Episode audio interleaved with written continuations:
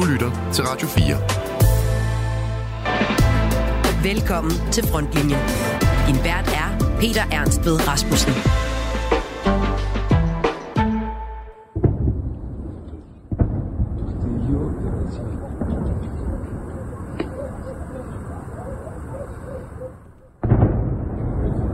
Ja, sådan lød det i nat. I Rusland, bare tredive kilometer fra grænsen til Estland, hvor et ukrainsk droneangreb ramte den russiske militærlufthavn Pskov og øjensynligt satte fire russiske fragtfly i brand. Angrebet var et af flere, og nyhedsbureauet A P kalder angrebet for det formentlig største ukrainske droneangreb på russisk jord siden krigens udbrud. Også langt fra den sydlige front har i, øh, ukrainerne øjensynligt medvind i disse timer og dage er kampene intensiveret i Zaporizhzhia Oblast i det sydlige Ukraine, hvor det lykkedes for de ukrainske styrker at trænge igennem de russiske forsvarslinjer og befri landsbyen Robotyne. Det skal vi tale meget mere om lige om lidt, men vi skal i dag også omkring den aktuelle politiske situation i Forsvarsministeriet, som i øjeblikket er uden departementschef. Til sidst i programmet ser vi mod Taiwan, som har udviklet sig til en hovedpine for regimet i Beijing. Det gør vi med forfatteren Jonas Parello-Plesner, som netop har udgivet bogen Kampen om Taiwan.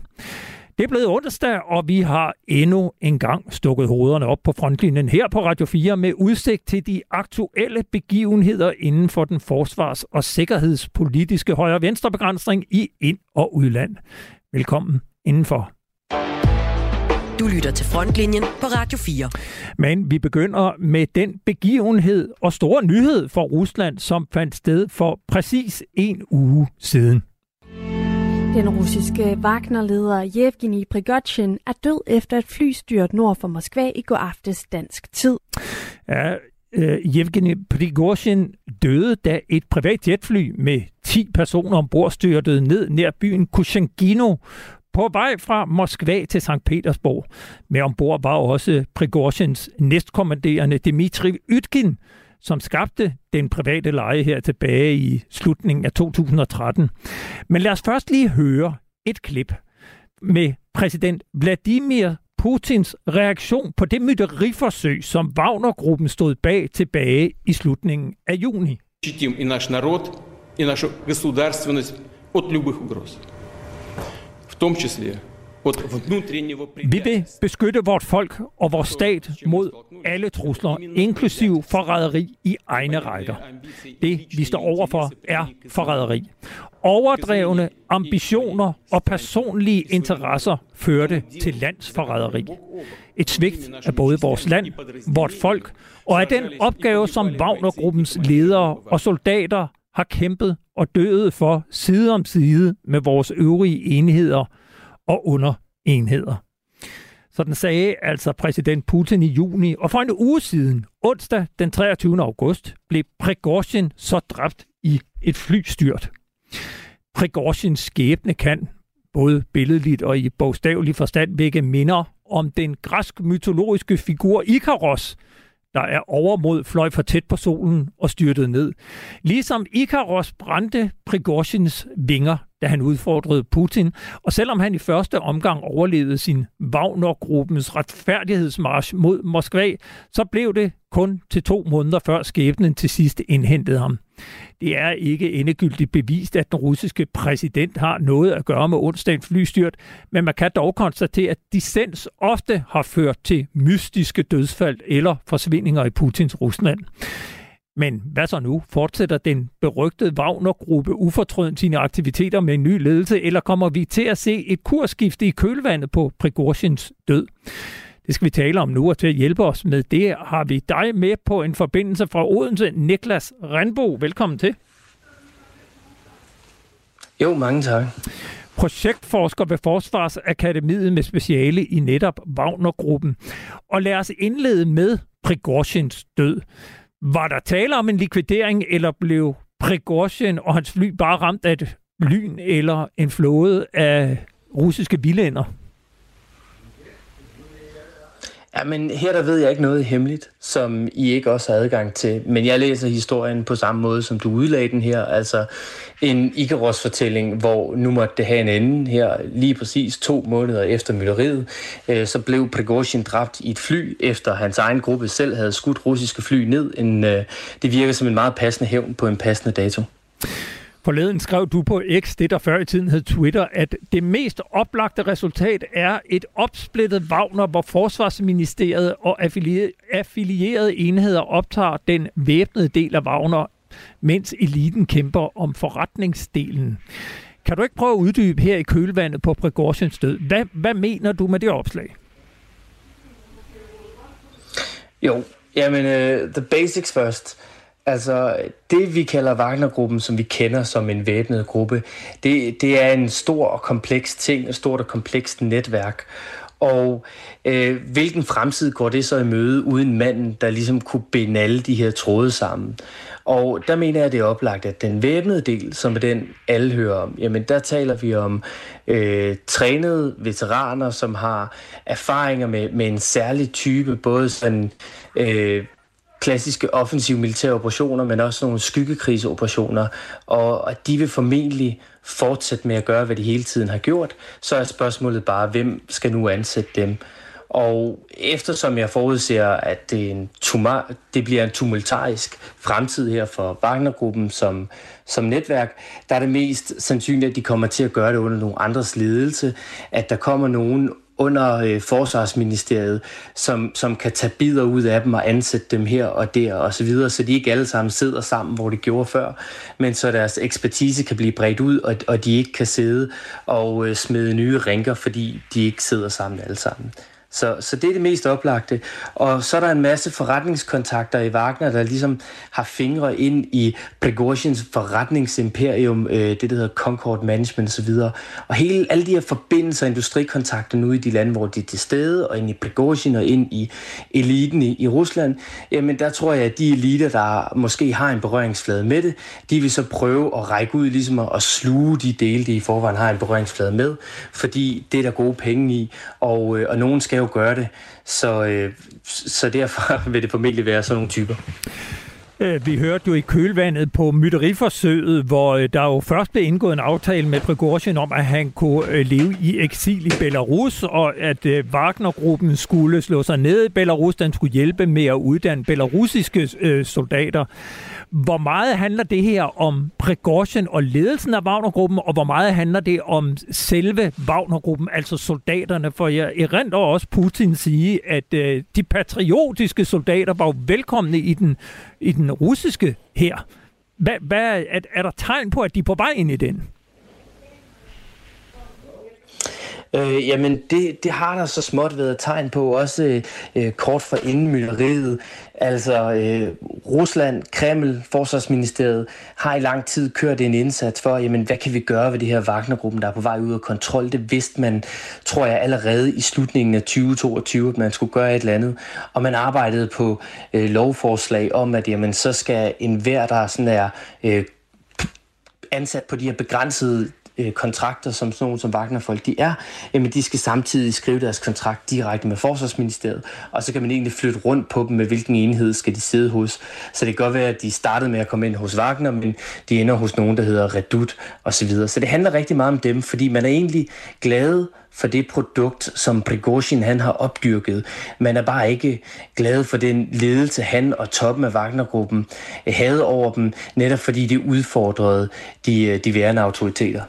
Så er der også hele den her P R- og propagandadel omkring Wagner-gruppen, hvis fremtid du finder det svære spor om, hvordan det? Jo, jamen, og det gør jeg simpelthen, fordi de er lidt svære at forstå. Øhm, det var sådan, når man undersøgte Wagner tilbage i sådan noget tyve sytten til tyve atten, så, så kunne man godt spore på sociale medier i de lande, hvor de var til stede, at, øh, at der var altså nogen, der sørgede for at skabe palaver omkring dem, sørgede for at arrangere pro-russiske demonstrationer osv., og, og man kunne grave lidt i, hvad gik det så ud på, og, og der kom... Der kom efterretninger ud, sådan nogle øh, åben kilde efterretninger, O S I N T, efterretninger om, at vi, vi, kunne, vi kunne navngive de her personer, vi kunne se, de kom ned i, i grupper, vi kunne finde ud af, hvilke universiteter de var uddannet ved osv., men det var ikke helt klart, var de sådan en helt integreret del i Wagner-gruppen, eller var de mere en del af Prigozjins sådan medieimperium og, og troldefarm og så videre, som han, han havde, og det var nok en kombination, ser det ud til, og derfor så, så står de ude i en gråzone.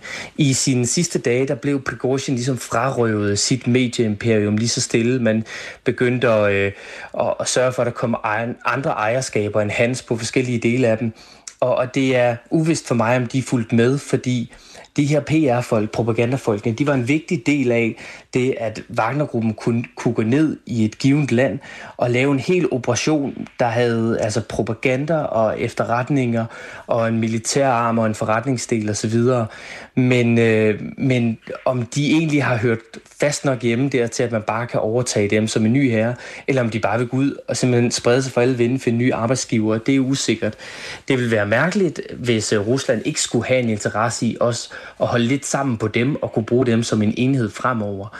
Men, øh, men de er nok svære at holde på. De er lidt nogle andre typer mennesker også, ikke? Man skal ikke forvente den samme korpsånd og den slags. Øh, der var jo forholdsvis bred opbakning i den russiske befolkning til både Wagner-gruppen og, og særligt også Prigozjin. Kan man forvente nogle hævnaktioner øh, i kølvandet på Prigozjins død? Altså jeg tror, at hvis der kommer hævnaktioner, så er det nok ikke så meget et resultat af en eller anden form for folkelig opbakning, som jeg er lidt skeptisk over for, hvor bred den skulle være. Men, men vi kan slet ikke afvise, at der sagtens kunne være nogle grupperinger af, af tætte Wagner-affilierede folk, eller nuværende Wagner-folk, øh, som vil skyde vidt omkring sig. Jeg tror bare ikke, at det er noget, der egentlig vil ændre på tingene. Jeg tror, at det har Kreml og Forsvarsministeriet forberedt sig på. Jeg tror, de, de ved, hvor dem, de kunne frygte, de er placeret, og jeg tror, de har garderet sig imod det, fordi ellers så virker det så mærkeligt, at man skulle have ventet to måneder med at gøre det af med Prigozjin, hvis altså det er det, der er sket, hvis ikke man også har forberedt sig på, jamen hvad skal vi så gøre, hvis folk begynder at skabe sig? Mm.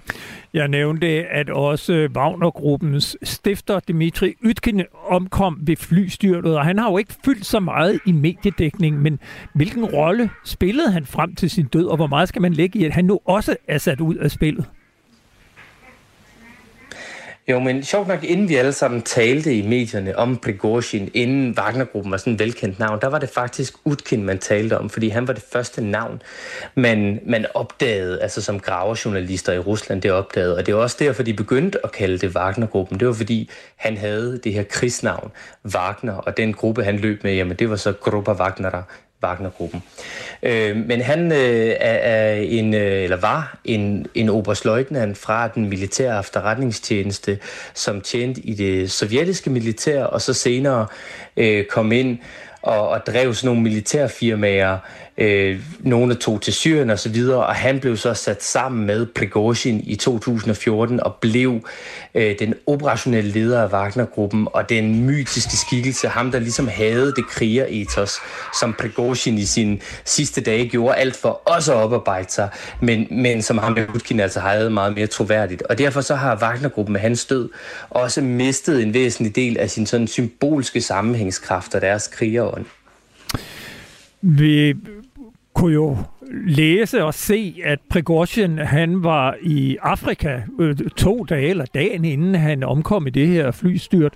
Øh, hvordan kommer hans død øh, til at påvirke Wagner-gruppens aktiviteter i Afrika, hvor den jo alt andet end en årrække har spillet en ret central rolle i en række konflikter? Jamen, jeg tror, det er det store spørgsmål, som, som Kreml og som de gamle Wagner-folk ville ønske, de havde svaret på. Og det, det er formentlig usikkerheden omkring Wagner-operationerne. Det, det er i hvert fald et godt bud, at det er årsagen til, at man ikke slog Prigozjin ihjel med det samme, eller arresterede ham med det samme. Simpelthen fordi, at det er svært at holde sammen på, uden den her mand, der har forbundet alle de her mange tråde i Wagner-gruppen og hans nærmeste ledelse. Øhm, men, men formentlig så, så vil man finde, altså om end de bliver svækket, så vil man finde en måde at øh, overføre opgaverne til nogle grupper, man stoler mere på, eller sætte dem under ledelse af nogle personer, man stoler mere på, og så, øh, så prøve så vidt muligt at fortsætte som business as usual. Hvad betyder Wagner-ledernes død så for præsident Putin? Står han styrket, eller står han i virkeligheden svækket tilbage, fordi der også blev vist, at han kan udfordres? Ja, men altså, begge ting, du siger der dybest set, ikke? På den helt korte bane, når man lige har udført sin hævnaktion, så viser man jo den her vilje at stå som en, en leder, som Putin gerne vil vise. Men i det større perspektiv, så viser man jo også, hvilken galskab det her er kommet til. Og det er en enorm pinlig situation for ham at stå i. Øhm, måske er det en bedre situation for ham at stå i den situation, at Prigozjin er faldet ud af himlen, end hvis Prigozjin gik omkring i Afrika og udførte operationer der. Men, men det er simpelthen sådan en absurd situation, øh, den måde han har måtte Øh, altså vise blotlæg for hele verden, hvordan hans magt er blevet udfordret. Putin mm. altså. Mm. Jeg vil sige tusind tak til dig, Niklas Rendbo, projektforsker ved Forsvarsakademiet med speciale i netop Wagnergruppen, fordi du øh, ja, fortalte os, hvad konsekvenserne af Prigozjins død er i Rusland. Tak. Selv tak, Peter. Hej. Hej. Du lytter til Frontlinjen på Radio fire. Ja, og vi eler videre til Ukraine, som i nat øjensynligt lykkedes med at angribe en russisk militærlufthavn syv hundrede kilometer fra grænsen til Ukraine. I Ukraine har Rusland igen angrebet Kiev i en række drone- og missilangreb, mens ukrainerne forsøger at slå fra sig. I løbet af de seneste dage er det lykkedes for de ukrainske styrker at trænge igennem de russiske forsvarslinjer og befri landsbyen Robotyne. Spørgsmålet er nu, om ukrainerne har fået det gennembrud, de så længe har håbet, at sommeroffensiven ville kaste af sig, eller om der er tale om en beskeden sejr, som bliver pustet op til noget, den ikke er. Jeg har nu fået selskab af dig, Kenneth Øhlenschlæger Buhl, P H D og kant, jur- og orlovskaptajn her i studiet. Velkommen til. Mange tak. Vi kender jo i virkeligheden hinanden tilbage fra to tusind og fire, hvor vi var sammen på Irak Hold fire. Du har endda t-shirten på for den gang. Ja.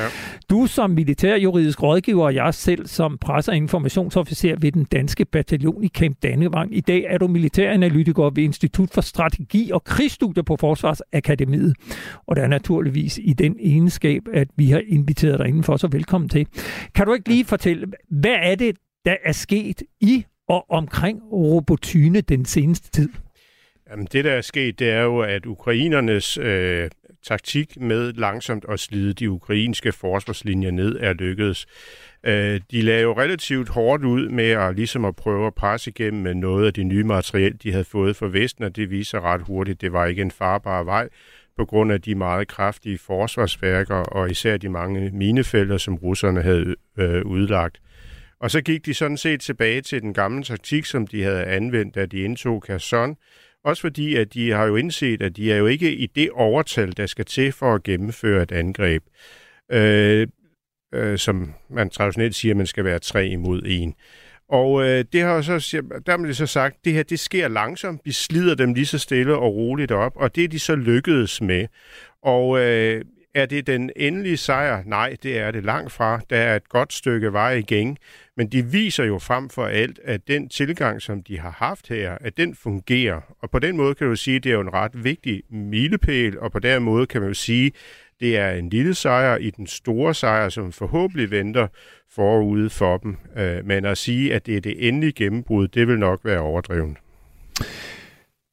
Er den russiske front så ved at kollapse på grund af træthed? Det, kan der, det er der nogle indikationer af. Øh, altså, vi har jo fået nogle rapporter om, at de soldater, der har ligget i russiske stillinger, de har ligget der temmelig længe, uden at blive skiftet ud. Og skal vi sige, al militær øh, tankegang viser jo, at at hvis man gør det længe, jamen på et eller andet tidspunkt, så knækker man. Men det kræver også, at modstanderen holder trykket oppe på de her folk, og det har de jo gjort. Og vi har jo set, at russerne har følt sig nødsaget til at forstærke det her område omkring Robotyne med nogle af deres allerbedste soldater, dem for den seksoghalvfjerds tyve luftlandedivision, som hidtil har ligget i reserve. Men russerne har angiveligvis ikke ret mange andre reserver at sætte ind, så det viser jo en vis form for desperation på den russiske side, at de godt ved, at øh, de kan ikke bare holde de her linjer med de folk, som allerede er der.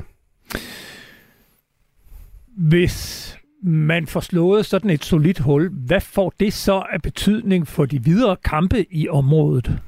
Jamen, det betyder jo, at russerne jo her vil sende øh, forstærkninger ind, som jeg har nævnt, og det betyder også, at fra nu af kan, går vi formentlig en ret intensiv periode med en vis grad af manøvrekrig, hvor vi jo se, at øh, russiske øh, kampstyrker, de vil slås mod øh, ukrainske kampstyrker, og så vil man formentlig se noget af det samme, som vi har set hidtil, hvor de skal videre igennem de næste forsvarsværker. Øh, man estimerer, at det næste mål, øh, ukrainerne har, det er Tokmak, fordi det er et vigtigt knudepunkt, og det ligger også på vejen til Melitopol. Og man kan jo sige, at det er jo ikke så forfærdeligt hemmeligt øh, for nogen, hvad øh, Ukraines mål er. Så den, det overraskelsesmoment, de havde sidste år, det har de ikke nu. Omvendt, så kan man jo sige, at de har initiativet i et vist omfang. Hvad er det, der gør Tokmak til et nøglepunkt? Jamen, det er jo, at øh, der løber en masse øh, forsyningsveje igennem Tokmak. Og, og hvis øh, ukrainerne får fingre det, jamen, så har russerne store problemer, fordi de får jo forsyninger dels nede fra Krim, men også op for det russiske fastland. Og det har jo hele tiden været målet med denne her offensiv at skære de, de russiske øh, styrker over i to, fordi det vil gøre det nemmere at bekæmpe den ene del af dem. Det vil sige, at man kan så lægge en spærre til den ene side, og så koncentrere sig om at øh, bekæmpe de russere, som ligger på den anden side, frem for at bekæmpe dem alle sammen på én gang. Øh, og øh, Det, det har sådan set været ret indlysende ret længe, at det er det, som de har haft gang i. Du nævnte den her enhed, altså en af Ruslands militærs mest respekterede enhed, den seksoghalvfjerds Luftlande-division, som er kommet ned til fronten for at dæmme op omkring gennembrud. Hvad betyder det, at øh, Rusland nu indsætter den? Jamen, det betyder jo, at øh, man sætter sin vigtigste reserve ind øh, på et relativt kritisk tidspunkt. Det kan da godt være, at det lykkes for russerne at dæmme op omkring den her fremmarch. Øh, men i min optik vil de jo så bare købe sig tid, og de risikerer jo også, at hvis denne her styrke bliver nedkæmpet, fordi nu er den jo inden for artillerirækning af, af, af ukrainske styrker, jamen så står de måske lige pludselig har ingenting, som de kan forstærke fronten med, og så kan det for alvor gå hurtigt for ukrainerne med at trænge igennem. Vi har i de seneste uger talt meget om F seksten donationer, både Danmark, Holland og nu også Norge har givet tilsagn om at sende fly til Ukraine, godt nok først om et halvt års tid. Hvor meget betyder luftherredømme for de her kampe set i lyset af de kommende F seksten donationer? Det er ikke altafgørende. Det viser det jo med al tydelighed, fordi Rusland har jo haft en høj grad af luftherredømme, men det har jo ikke kunnet forhindre den ukrainske fremmarch. Omvendt har jo Ruslands luftvåben jo her på det sidste gjort livet rigtig surt for ukrainerne. De har jo anvendt de her Sukhoi femogtredive jægerbombefly, som har nogle glidebomber, som de har haft relativt stor succes med at ramme de ukrainske styrker. Og derfor kunne man sige, at havde de haft F seksten nu, som kunne have ligget på en passende afstand og bekæmpet de her jægerbomber, jamen så ville det have gjort livet lettere for ukrainerne øh, utvivlsomt. Vi har endnu ikke set den ukrainske hovedstyrke indsat med Leopard to, Abrams og Challenger. Hvorfor ikke? Jamen, det er jo fordi, at man, man venter jo med den afgørende reserve til, man skal vi sige, lave det store gennembrud. Og øh, det er jo fordi, at de ukrainerne ved også godt, at hvis de taber dem, altså hvis de, de bliver ødelagt, jamen så står det tilbage og har stort set ingenting at gøre godt med. Og de har heller ikke i og for sig været så vigtige for den her form for krig, som de fører lige nu. De her typer af våben, altså Leopard to og så videre, det er nogen, som de skal indsætte, når de er brudt igennem den sidste linje, og så skal styrte ned mod Azovhavet. Og man kan jo heller ikke udelukke, at de måske er begyndt at spekulere i, jamen det her det kommer til at tage rigtig lang tid, men på den anden side af nytår, øh, når jorden er frosset til igen, jamen så har vi måske F seksten, der kan give os den dækning, som gør, at nu kan det lige pludselig gå hurtigt. Altså, men de kan heller ikke vente for længe, fordi hvis de venter for længe, så vil det lykkes, øh, hvad det hedder, russerne, at øh, lave endnu flere forsvarsværker. Og øh, så der er en, en afbalancering her, med hensyn til tiden. Og hvis vi lige her afslutningsvis svæver lidt op i den virtuelle helikopter og ser på de her aktuelle kampe i sammenhæng med den russiske offensiv i Kharkiv-regionen og de fortsatte kampe omkring Bakhmut, angrebene på Krim, og så ikke mindst også på broen over Kertj-strædet. Hvordan ser du hele den her aktuelle offensiv i, i, i det store billede? Ja, altså som jeg ser det, så er øh, Ukraines prioritering helt klart at, at, at skabe gennembrud dernede. Så må de måske ofre lidt terræn op i Kharkiv-regionen.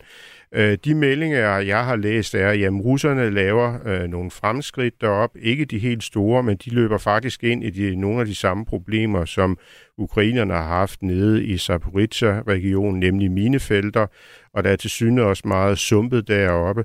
Så øh, man siger, ja, lad det der være deroppe, fordi det giver ikke særlig meget mening for, for ukrainerne at flytte styrker deroppe, men det er jo helt klart, at det, det russerne forsøger at tvinge ukrainerne til at skifte prioritet, men øh, der må ukrainerne bare sige, at vi bliver nødt til at fortsætte med det, vi allerede har gang i.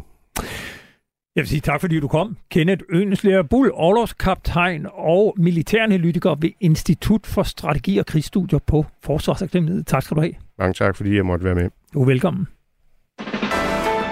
Du lytter til Frontlinjen på Radio fire. Jeg har i den seneste uge, man fristes til at sige for en sjælden gang skyld, været forholdsvis stille omkring Forsvarsministeriet og Forsvaret. Men det betyder jo ikke, at der nødvendigvis er ro på i ministeriet, som i øjeblikket er uden departementschef. Posten er i øjeblikket besat med Pernille Langeberg som fungerende departementschef. Vi talte om stillingen med politisk kommentator Søs Marie Serup i sidste uge, og vi skal gøre det igen sammen med dig, Hans Engel. Velkommen til. Tak for det. Med på en telefon fra Sydfrankrig, tidligere forsvarsminister og i dag politisk kommentator på Ekstrabladet og T V to News. Det er snart tre uger siden, at nu daværende forsvarsminister Jakob Ellemann-Jensen fyrede departementschef Morten Bæk. Overrasker det dig, at der endnu ikke er udpeget en ny departementschef? Nej, det gør det, det gør det faktisk ikke, fordi... Øh... Fordi det, det, det er den beslutning, der skal træffes her. Det bliver en voldsomt øh, vigtig øh, beslutning. Altså den, der udpeges som øh, ny departementschef i øh, Forsvarsministeriet, vil være en, der kommer til at sidde øh, lige midt i orkanens cirkel. Øh, nu ser man gerne, der er stille der, men lad os så sige, at han sidder lidt i periferien. Det vil blive en stilling, hvor øh, presset vil være kæmpestort fra, fra alle øh, sider. Øh, så, så der er ikke noget at sige til, at, øh, at Troels Lund Poulsen vil tage sig tid, og øh, vi skal huske på, at, øh, at øh, efter øh, afskedelsen eller hjemsendelsen, der er sagt, at den tidligere departementschef, øh, så gik øh, ministeren jo også af og skiftede, der er sagt, med Troels Lund. Og der er jo ingen, der siger, at de to de øh, gør sig samme overvejelser om, hvem det er, de gerne vil have som departementschef. Vi er jo en lidt usædvanlig situation, fordi selve det at udnævne departementschefer har jo ændret metoden, proceduren har ændret sig rigtig meget gennem, øh, gennem årene. Altså fra min egen tid som forsvarsminister i, i, i firserne, var det jo i allerhøjeste grad den pågældende fagminister og hans folk osv., der ligesom fandt kandidaten til, til departementschefposten, øh, kunne ofte hente gode råd fra Justitsministeriet. Justitsministeriet leverede rigtig mange øh, departementschefer, kunne også være fra andre ministerier, men det var i høj grad den enkelte minister. Jamen, der ligesom kan, kan du ikke lige, fordi du træ, altså, da du var forsvarsminister, og det var du så i øvrigt fra september toogfirs til september syvogfirs, der skiftede du selv departementschef i nitten fireogfirs. Kan du ikke bare lige prøve ja. at sige, hvordan foregik det dengang? Det foregik på den måde, at Poul Werner Christiansen, som havde været departementschef og afdelingschef og været i Forsvaret faktisk siden, siden efterkrigsårene, han gik på pension, og øh, jeg havde været ufattelig glad for samarbejdet med ham. Han lærte mig utrolig meget om øh, Forsvaret og om departementale gange osv. Han var sådan en embedsmand af den klassiske gammeldags skole, ekstremt grundig. Han var jurist, og øh, så skulle han ny departementschef, og... Øh, Der kom ikke sådan mange inputs, men jeg havde selv på det tidspunkt alligevel været minister nogle år og havde dannet mig et vist personkendskab. Og jeg var sådan ret opmærksom på, at hvor øh, Forsvarsministeriet jo har en styrke i, at der er rigtig mange yngre officerer ansat i ministeriet, dygtige officerer, altså en meget stor del af de, der har gjort tjeneste i Forsvarsministeriet som officerer. Det er jo dem, vi senere hen møder som øh, oberster og som generaler og admiraler og så videre, så videre, kommandører. Altså det, de, de når meget ofte de højere poster, fordi de kan sig altså også lige den del, udover det operative og andet, at de også forstand på noget politik og noget på noget departement. Til gengæld var ministeriet ikke sådan sindssygt stærkt på den juridiske side, og ministeriet har også mange juridiske sager. Så jeg var sådan lidt optaget af, at det måtte godt have en med noget tung jura. Og der havde jeg haft lejlighed til, i forbindelse med Harpul-sagen, at møde den dommer, som stod for undersøgelsen, daværende landsdommer. Altså Harpul-sagen, Hovsa-missilet i Lumsås. Ja, lige præcis. Og Herman havde kørt den sag meget, meget dygtigt og meget stringent og juridisk meget perfekt. Og øh, jeg fik selv et godt øh, indtryk af ham, øh, og... Øh, og øh, spurgte ham så på øh, til et tidspunkt, hvor jeg tjekkede i Justitsministeriet, hvordan Herman øh, og så videre. Og det var den daværende departementschef i Justitsministeriet, den meget, meget magtfulde Niels Madsen. Det var, synes han, lød godt, og Nien Hansen, der var justitsminister, synes også, det lød som øh, godt valg. Det var jo en af deres egne drenge, om man så må sige, en landsdommer. Så jeg spurgte tak Herman, og øh, det ville han rigtig gerne. Så han var øh, min øh, departementschef i alle årene, og han Han var, han var så til med der, at da jeg så gik af, så gik der ikke så lang tid, så, så valgte han, fordi han kunne blive dommer i højesteret, så blev han højesteretsdommer og senere højesteretspræsident, hvor han så gik på pension fra. Så man kan sige, at der kom der altså en topjurist ind i ministeriet, som måske ikke var Hermans, det var ikke, politik var ikke sådan hans absolute hovedfokus, og det militære var heller ikke, men han var en sindssygt dygtig jurist og administrator, forvalter osv. Og det var det, vi havde brug for. Altså orden i tingene og klar juridisk tænkning i de svære sager, der var. Han blev så i øvrigt afløst af Michael Christiansen, der siden øh, og så Kødtøller står ud. Men, men Paul, du nævnte det her med, at det var ikke sikkert, at Troels Lund Poulsen ville, ville vælge den samme, som Jakob Ellemann-Jensen ville have valgt. Hvad betyder det, at det var Jakob Ellemann, der fyrede øh, departementschefen, eller i hvert fald sendte ham hjem. Han blev jo ikke øh, fyret i juridisk forstand, men i hvert fald fyret fra stillingen som departementschef. Og at det nu så er Troels Lund Poulsen, som skal udpege en ny departementschef. Hvad vil Troels Lund Poulsen lægge vægt på? Altså for det første, så tror jeg, at man lige skal lægge mærke på den der væsentlige forandring, der er sket, nemlig at øh, de seneste øh, ret mange år, der har det ligesom været statsministeriet, der kom med kandidaterne til departementschefer de forskellige steder. Altså statsministeriets rolle ved udpegning af departementschefer er blevet helt afgørende og central. Og det vil sige, at fagministerne har jo for nogens vedkommende i virkeligheden fået departementschefer, som de ikke selv har headhunted eller, eller fundet. Og det giver jo en helt anden øh, rytme, fordi det betyder jo også, hvis du kigger på departementschefkorpset i dag, det er dygtige folk, der er ambitiøse, og det er yngre, og Men, men der er nok det problem, at de ligner hinanden meget, altså, og, og det er der ikke noget mærkeligt i, fordi hvis de alle sammen er groet et eller andet sted i den samme have, hvor, det, hvor man kan sige, at fortidens, altså min egen tids uh, departementschefer, var meget mere forskellige. Altså, de havde meget mere forskellige profiler, havde haft forskellige baggrunde, og på den måde var det et mere, det var et mere varieret sådan set, uh, system, man havde. I dag har man altså valgt noget andet. Men mit indtryk er, at, øh, men nu taler vi jo om sådan noget, det der, der tales om bag kulissen, det er jo ikke noget, der nødvendigvis kommer frem i medierne, men mit indtryk er, at øh, Jakob Ellemann som vicestatsminister øh, har gjort øh, gældende i statsministeriet, også over Mette Frederiksen og, og, øh, og Barbara Bertelsen, departementschef i statsministeriet, at den departementschef, han skulle have, det var en, han selv ville finde. Øh, altså statsministeriet behøvede ikke at møde op med en kandidatliste, for han ville selv. Så er det jo så spørgsmålet, har Troels Lund ligesom overtaget den, at øh, nu, øh, nu er det ham, der går, øh, nu er det ham, der så øh, vælger, og, og, og jeg vil tro, at de øh, begge to, det kan da godt være det samme som den samme person, og det kan da godt være, at Jakob Ellemann har fundet kandidaten, som Troels Lund så også accepterer. Men jeg er fuldstændig sikker på, at med mit kendskab til Troels Lund og hans måde at tænke forsvaret på, altså han vil, han vil saftsus mig nu have orden i den butik. Altså, Troels Lund, det er ikke ham, der har sagt, at jeg elsker forsvaret. Han er forsvarsminister, men han sidder også med ansvaret, og han ved, at der ligger en bunke af tunge, tunge opgaver, jo ikke mindst det forlig, de mange delforlig, der skal, der skal bikses øh, sammen.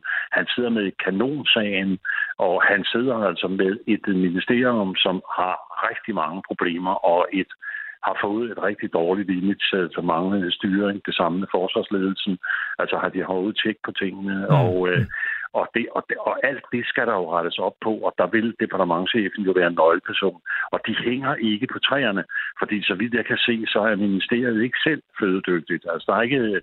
Der, der er ikke nogen, der ser ud som om, at der kommer en inden fra, fra systemet.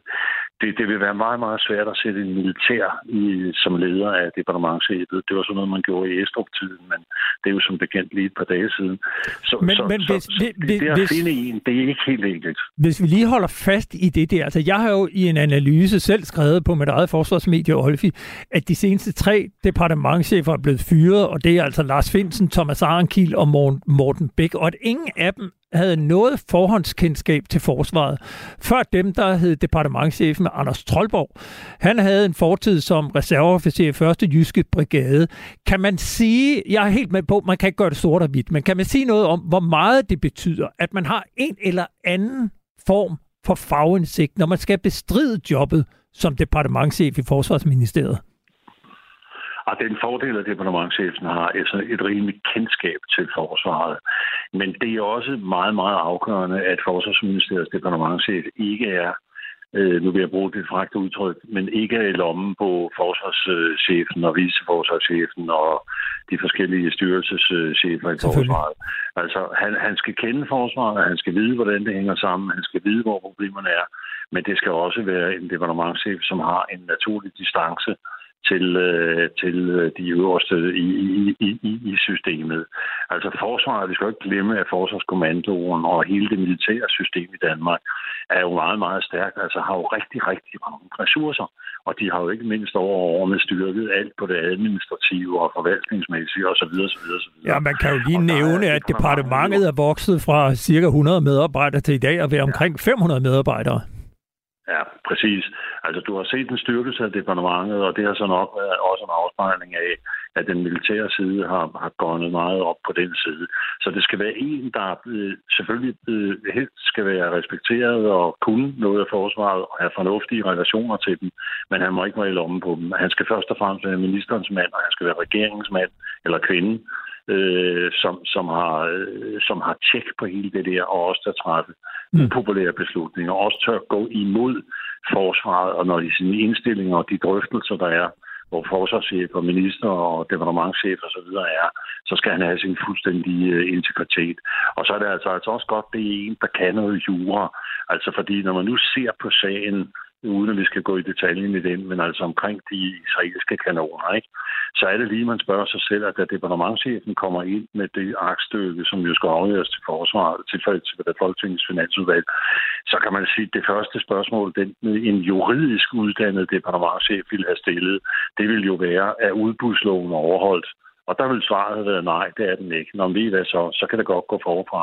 Altså det er ligesom om, at det, det hele dumper allerede fra starten, fordi man ikke sikrer sig, at der rent juridisk er styr på noget, der burde være helt elementært, nemlig mm. i forbindelse med så store ordre, at der ikke er tjek på, om udbudslovens bestemmelser er respekteret. Hele Forsvarsministeriets ressortområde blev i to tusind og fjorten omorganiseret, hvor forsvarschefen fik fjernet en meget stor del af sin magt, som i stedet blev koncentreret om Forsvarsministeriets departement. Og dengang der oprettede man en stilling som koncernstyringsdirektør. Den bestred den senere forsvarschef Bjørn Bisserup i mange år. Han blev afløst af Per Pugholm Olsen, og begge var på trods af deres civile ansættelse i ministeriet generaler i forsvaret. Men efter skandalen i Forsvarsministeriets ejendomsstyrelse i to tusind og nitten fyrede daværende forsvarsminister Trine Bramsen Per Pugholm Olsen og nedlagde efterfølgende stillingen som koncernstyringsdirektør. Det har jo på mange måder bevirket, at den civile departementschef nærmest har fået rollen som de facto forsvarschef, fordi han sidder for bordenden. Kan man overhovedet forsvare at have en departementschef uden militærfaglig indsigt med den besynderlige konstruktion, som man har i Forsvarsministeriet i dag?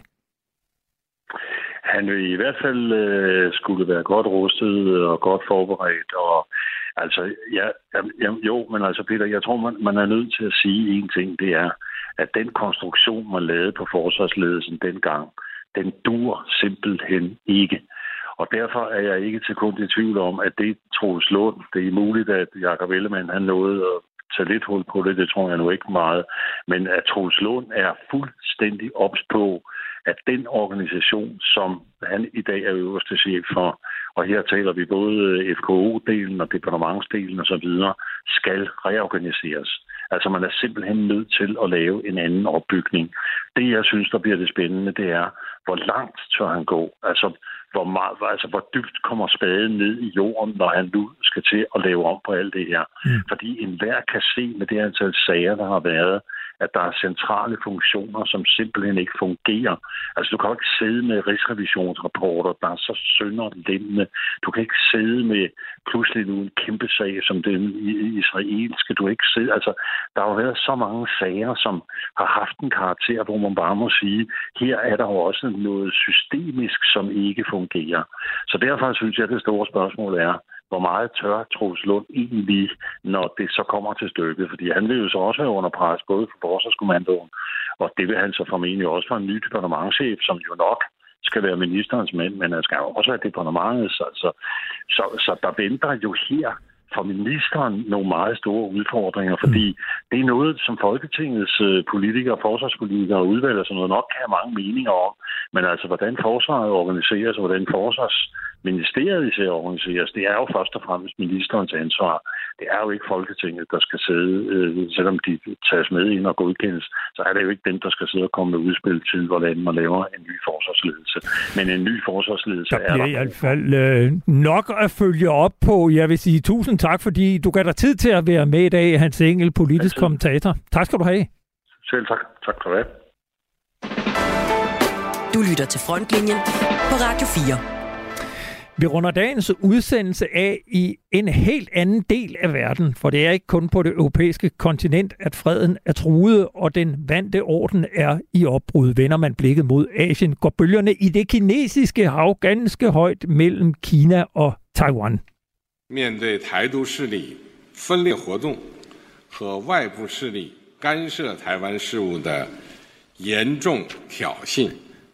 I lyset af de taiwanesiske uafhængighedsstyrkers løsrivelsesaktiviteter og de alvorlige provokationer fra eksterne kræfter, der blander sig i Taiwans anliggender, har vi resolut indledt en større kamp mod løsrivelse og indblanding og demonstreret vores stærke beslutsomhed og evne til at beskytte national suverænitet og territorial integritet og modsætte os Taiwans uafhængighed.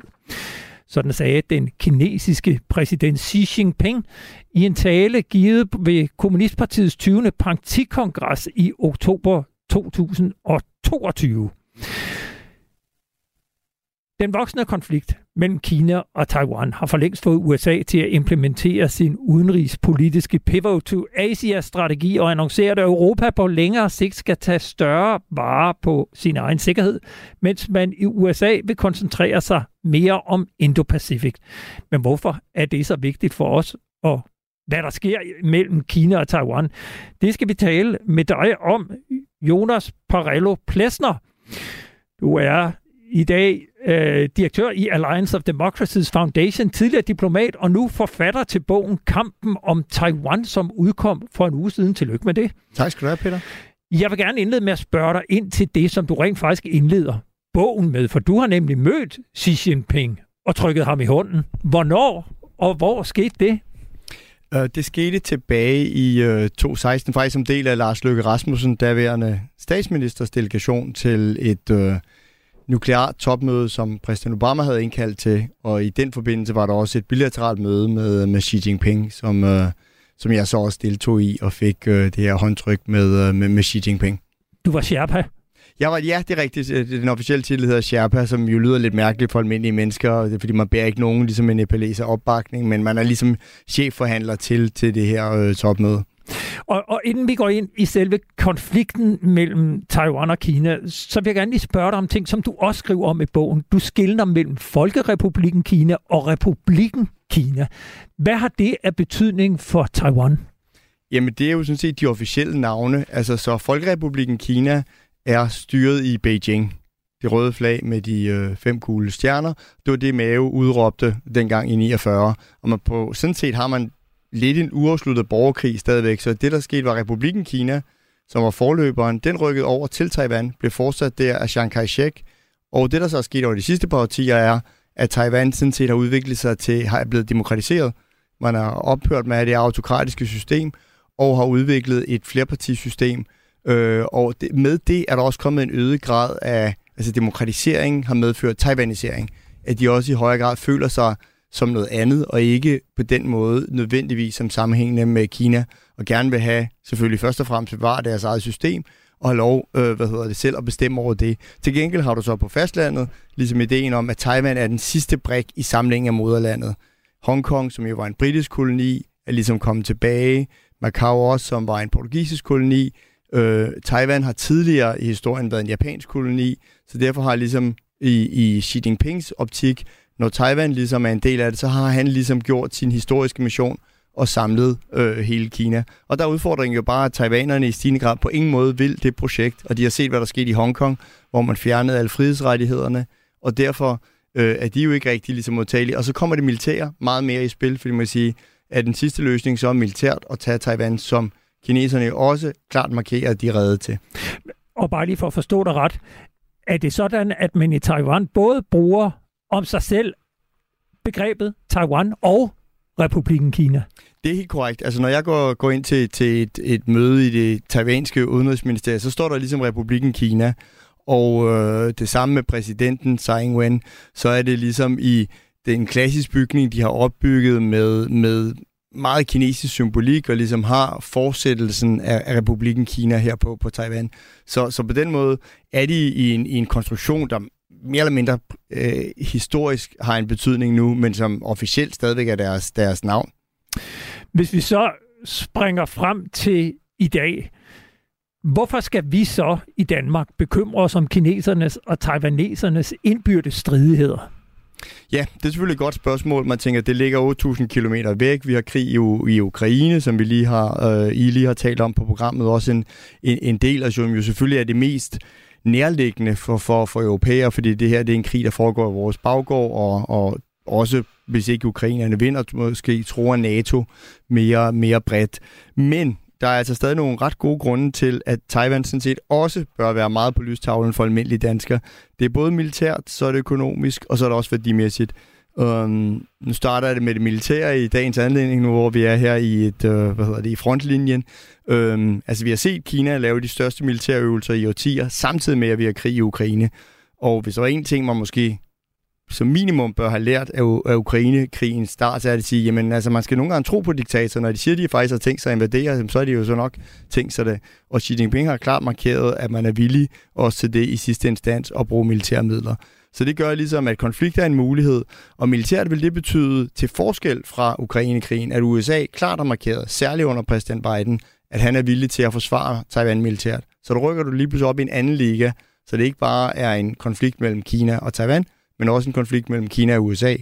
Og så har du lige pludselig verdens to største militærmagter, verdens to, eh, verden, to atommagter over for hinanden. Så militært vil det være noget helt andet, og vil selvfølgelig som også som NATO-allieret også betyder ved U S A, indgår en direkte konfliktsituation.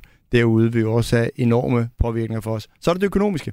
Taiwan øh, har formået at placere sig fuldstændig genialt i den teknologiske globalisering. De laver de her mikrochips, de aller, aller mindste af dem, som vi alle sammen er afhængige af. De er i vores iPhones, de er i vores Gameboys, de er i vores biler. De er sådan set overalt. Vi fik en lille forsmag på det under corona, hvor der var kom øh, host-host i forsyningslinjerne, og vi ikke ligesom kunne, øh, hvad hedder det, øh, blandt andet få biler, og også Gameboys, tror jeg også var, var, var en stor mangelvare. Og det vil kunne ske tifold. Hvis Taiwan bliver angrebet, jamen så vil den her produktion stoppe, eventuelt blive ødelagt, overtaget af kineserne, mange forskellige scenarier. Under alle omstændigheder, økonomisk er nogle af de scenarier, man der taler om, kæmpestore, altså hvad det vil barbere af verdensøkonomien. Og så sidst men ikke mindst, værdimæssigt, det er treogtyve millioner mennesker i Taiwan har fået lov at vælge deres eget frie system. Hvis de bliver underlagt På samme måde som det skete i Hongkong, Kina bliver pådødt i et diktatur, så er det jo også en mindre fri verden, vi lever i. Vi skal lige øh, lytte til et lille nyhedsklip fra amerikanske N B C News den øh, niende april i år. A massive show of military might off the coast of Taiwan. China deploying fighter jets and warships Saturday, sending seventy-one planes into Taiwan's airspace. En massiv opvisning i militær magt ud for Taiwans kyst. Kina deployerede lørdag både kampfly og krigsskibe og sendte enoghalvfjerds fly ind i Taiwans luftrum, mens ni kinesiske krigsskibe omringer nu den selvstyrende ø Taiwan og simulerer en flådeblokade. Fortæl lige, Jonas Parello-Plesner, hvad går striden helt konkret ud på? Altså, den går ud på, at Folkerepublikken Kina, altså anført af Xi Jinping, ser Taiwan som en, en, en del af Kina, og derfor er villig til også at bruge de her militære midler til at indlemme Taiwan. Og på den anden side har man selvfølgelig øh, Taiwan, der har sit eget politisk system, vælger sin egen præsident og vælger sit eget parlament, og siger, vi vil sådan set godt blive ved med at leve med de her frihedsrettigheder, vi har, har etableret. Er det virkelig det, der er udfordringen for Kina? Man kan simpelthen ikke holde ud og se den der demokratisering. Det er helt klart, tror jeg, for Xi Jinping personligt også en, en del af det. Det samme så vi i Hongkong, har man villig til at bruge enormt meget politisk kapital på at destruere, hvis man ser det i forhold til det kinesiske rige med en komma fire milliarder mennesker, altså seks millioner i Hongkong og et par millioner, som, som, som stemte på den her demokratibevægelse, og ligesom gør alt for, og jo også har ødelagt Hongkong som finanscentrum på mange måder, og folk flygter nu fra, fra, fra byen, der viste, at han jo sådan set sætter ideologi betydeligt højere end en økonomi.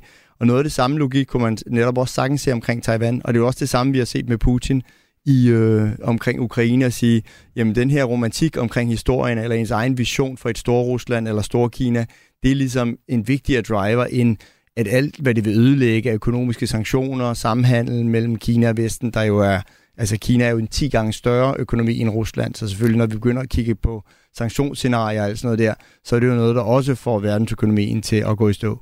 Det er simpelthen frygten for den forfærdelige demokratibevægelse, at den skal inspirere kineserne til at ønske det samme i, i Kina. For, fortæl lige, hvad kan man fra Vestens side overhovedet gøre i det her? Altså, U S A er det jo først og fremmest, der ligesom har den militære rolle, så det er klart, de er jo i gang med at sige, altså, troværdig afskrækkelse skal jo baseres på, at der også er noget bagved. Så der er nogle investeringer der i... Øh fra missiler til, til en række andre systemer. Til, ja, kineserne har opbygget en enorm evne inden for asymmetriske ting, som ligesom kan modsvare og, og begrænse U S A's adgang til at manøvrere tæt på, på, på Kina. U S A kigger nu på, hvordan kan man sådan set bruge nogle af de samme teknikker til også at modsvare det. Det er sådan den militære del af det. Og så er der taiwanerne, der selvfølgelig også opruster lige i, her inden for de, de sidste ti dage, har Tsai Ing-wen, præsidenten, annonceret et nyt militærbudget, som igen øh, forøges kraftigt. Hun har også øget værnepligten.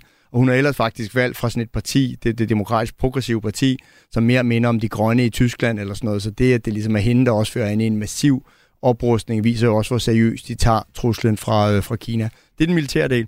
Altså i, i Europa kunne vi klart være med til, til den økonomiske del af at sige til, til, til kineserne, at vi har lige været igennem et, et scenarie, hvor vi et gjorde os for afhængige af Rusland på, på russisk gas, tjekke igennem, hvor er vi afhængige, for afhængige af, af kineserne, og ikke blive det på alt fra Telekom med Huawei, ikke, ikke hvad hedder det, komme ud af det på forarbejdning af sjældne jordarter, og så også være med til at give et budskab til kineserne, sige, hvis I, ligesom Rusland, træder ud af det civiliserede verdenssamfundsnormer og angriber Taiwan militært, ja, så er vi villige til at risikere vores økonomi og villige til at øh, sætte sanktioner bag. Så det kunne være en del af den økonomiske afskrækkelse, som øh, hvad hedder det, Europa kunne være med til. Og tror du, at krigen i Ukraine har fået Kina til lige at synke og tænke sig om en ekstra gang?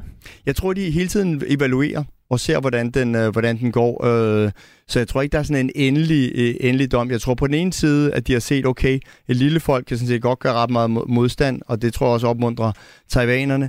På den anden side tror jeg også, at Xi Jinpings folk analyserer sanktionerne og siger, hvis det her alligevel er det, det meste, I kan, ja, men så måske kunne Kina godt lide længere, og vi kunne...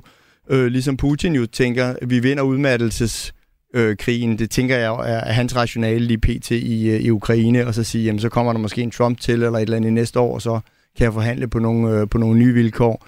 Og jeg tror, samme logik kunne sådan set også godt ramme kineserne, så det er stadig lidt et uafklaret spørgsmål, hvor præcis det ender. Men derfor kan man sige, at sammenhængen er så stor, og det er altså vigtigt, at ukrainerne vinder i sådan, at det er en klar afskrækkende effekt til diktatorer at sige, det lykkes altså ikke. Det blev de sidste ord. Jeg vil sige tusind tak, fordi du kom. Jonas Parello-Plesner, direktør i Alliance of, De- Alliance of Democracies Foundation, og altså ikke mindst nu forfatter til bogen Kampen om Taiwan, som udkom i sidste uge. Tusind tak, fordi du kom. Tak. Du lytter til Frontlinjen på Radio fire. Vi når ikke mere i denne udgave af Frontlinjen. Udsendelsen blev lavet i samarbejde med journalist Kasper Junge Vester. Husk, at du kan skrive til os med ris, ros eller gode idéer til emner, som vi bør tage op på frontlinjen bindestreg radio fire punktum d k. Du kan også lytte til alle tidligere programmer i Radio fires app, som du kan downloade til din telefon. Efter nyhederne er der Kraniebrud, som i dag søger svar på vuggevisernes D N A. Og hvorfor at netop godnatsangen er genkendelig på tværs af sprog og kultur, så kommer vi ikke længere fra forsvarspolitiske emner. Tilbage er der bare at sige tak for i dag og på glædelig genhør om en uge. Du har lyttet til en podcast fra Radio fire.